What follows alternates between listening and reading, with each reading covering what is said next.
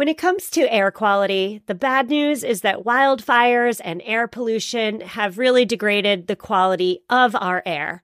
But the good news is that we're all realizing that the quality of our air, and particularly the quality of our indoor air, is really darn important.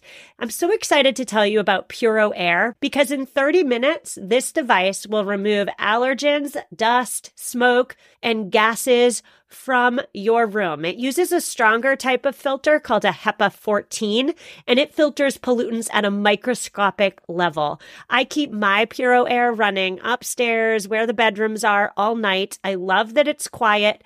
Cleaner air just hits different, doesn't it? Check out everything Puro Air has to offer at getpuroair.com. That's G E T P U R O A I R.com. One more time for the people in the back getpuroair.com. You're listening to episode 28 of the Sustainable Minimalist Podcast. You are listening to the Sustainable Minimalist Podcast, a show about living simply and sustainably with your family. Here's your host, Stephanie Seferian. Hello there. Thank you for tuning in. Are you a parent who aspires to live a low waste lifestyle? Spoiler alert, it's super hard to live low or zero waste with kids.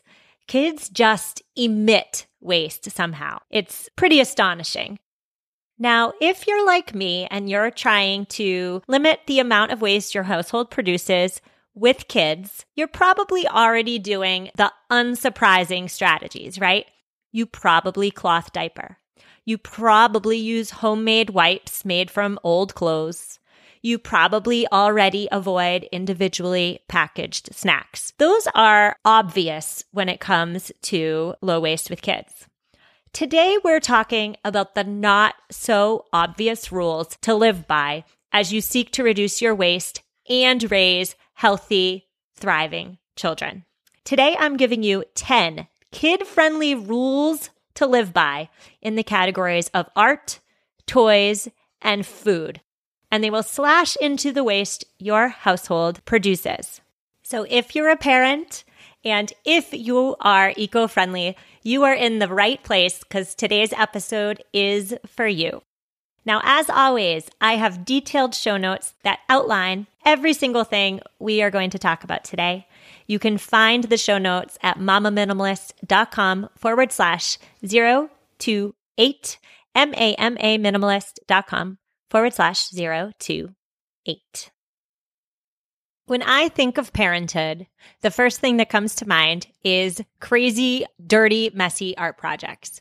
So if you're t- attempting to live a low waste life with kids, the first thing that must be tackled is the art projects. So the first three rules we're going to discuss today have everything to do with art and kids. The first rule of low waste living with kids is no markers. Now, markers have a lifespan, and that lifespan is often quite short. Worse, a marker's exterior is made of plastic, there are plastic free art options, such as crayons, which can be melted down again and again, and their waste production is negligible. There's colored pencils, and there's chalk too, all of which have a much smaller footprint than markers. So, low waste rule number one no markers in your house. Low waste rule number two is no crazy art supplies. So think about the glitter, the googly eyes, the pipe cleaners, etc. I know I'm going to get some hate mail for this one, but I'm sticking by it. You will not permanently damage your child by refusing to be the mom or dad who does art projects at home. That's what school's for.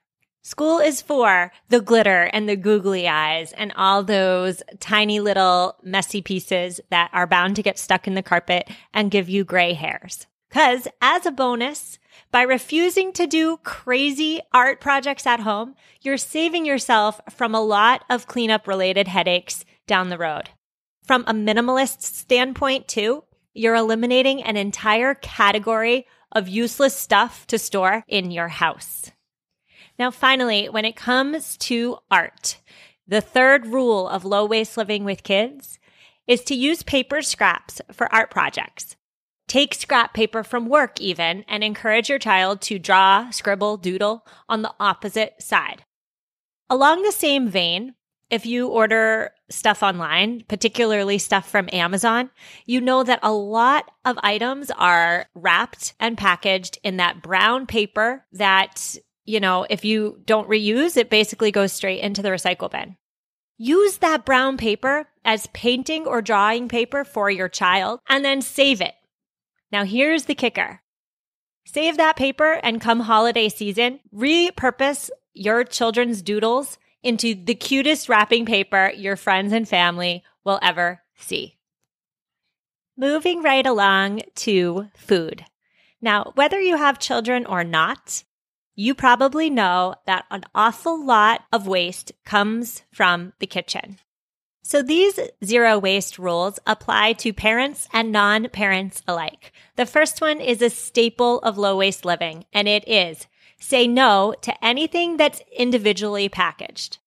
Now, I'm a mother of two young kids, and I know that yes, it is easier to buy the Cheez It snacks in the individual bags so that when you're on the run, it's one less thing to think about. You just grab a bag, or in my case, two bags because I have two kids two bags of Cheez Its. I admit it. It's definitely easier. But sustainable minimalists aren't about doing what's easy. We're about doing what's intentional. So I will link in the show notes to my favorite glass containers that I use to individually package up my kids' snacks. They are phenomenal. They're glass, but they are so durable. I've had them for four years and I haven't broken or chipped one yet. And believe me, my kids are not gentle with them. But what I do is I buy a snack, I bring it home, and I portion it individually all at once myself so that when I am ready to run out the door, I just grab one of the portions that I already prepackaged myself. Again, I will link to my favorite containers in the show notes, mamaminimalist.com forward slash 028. And when it comes to food, another rule that works for parents and non parents alike is if you can make it, don't buy it. When you purchase pre made items at the supermarket, you're paying four or sometimes five times the cost it would take for you to make it yourself at home. You're also taking home so much excess packaging, that plastic, the cardboard boxes. You get the idea. So if you can make it at home, don't buy it pre made. I'm thinking cookies, I'm thinking hummus. I'm thinking french fries. If your child is old enough, make it into a cooking lesson. You are being eco friendly, you are saving money, and you are spending quality time with your child. It's a win, win, win. Now, the final rule when it comes to food, I love this one. Eat your kids' leftovers first. So I have a 1.5 year old and she sits in her high chair, and I give her an assortment of different foods to try. And she takes some of this, some of that, she leaves some of that. It breaks my heart to then take that tray from the high chair and dump it into the trash. So I have gotten into the habit of eating whatever my child leaves behind. The same goes with my four year old's plate. Last night, for example, she ate all her rice, but was not so interested in the broccoli. There's nothing wrong with the broccoli she left behind. It's still completely edible. I ate her broccoli before making my own plate. This trick will slash food waste in your house. Just trust me. We have tackled art, we have tackled food, and now this episode would not be complete if we did not tackle toys. So, my final four rules for living low waste with kids have to do with toys.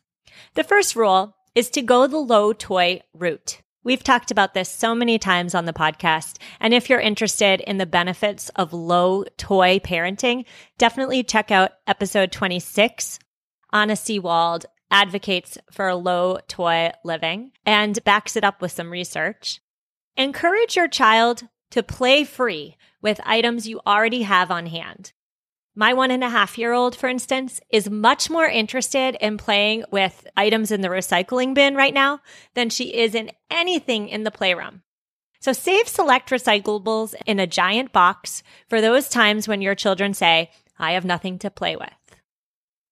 Along the same vein of low toy parenting is my next rule, which is to start a toy swap.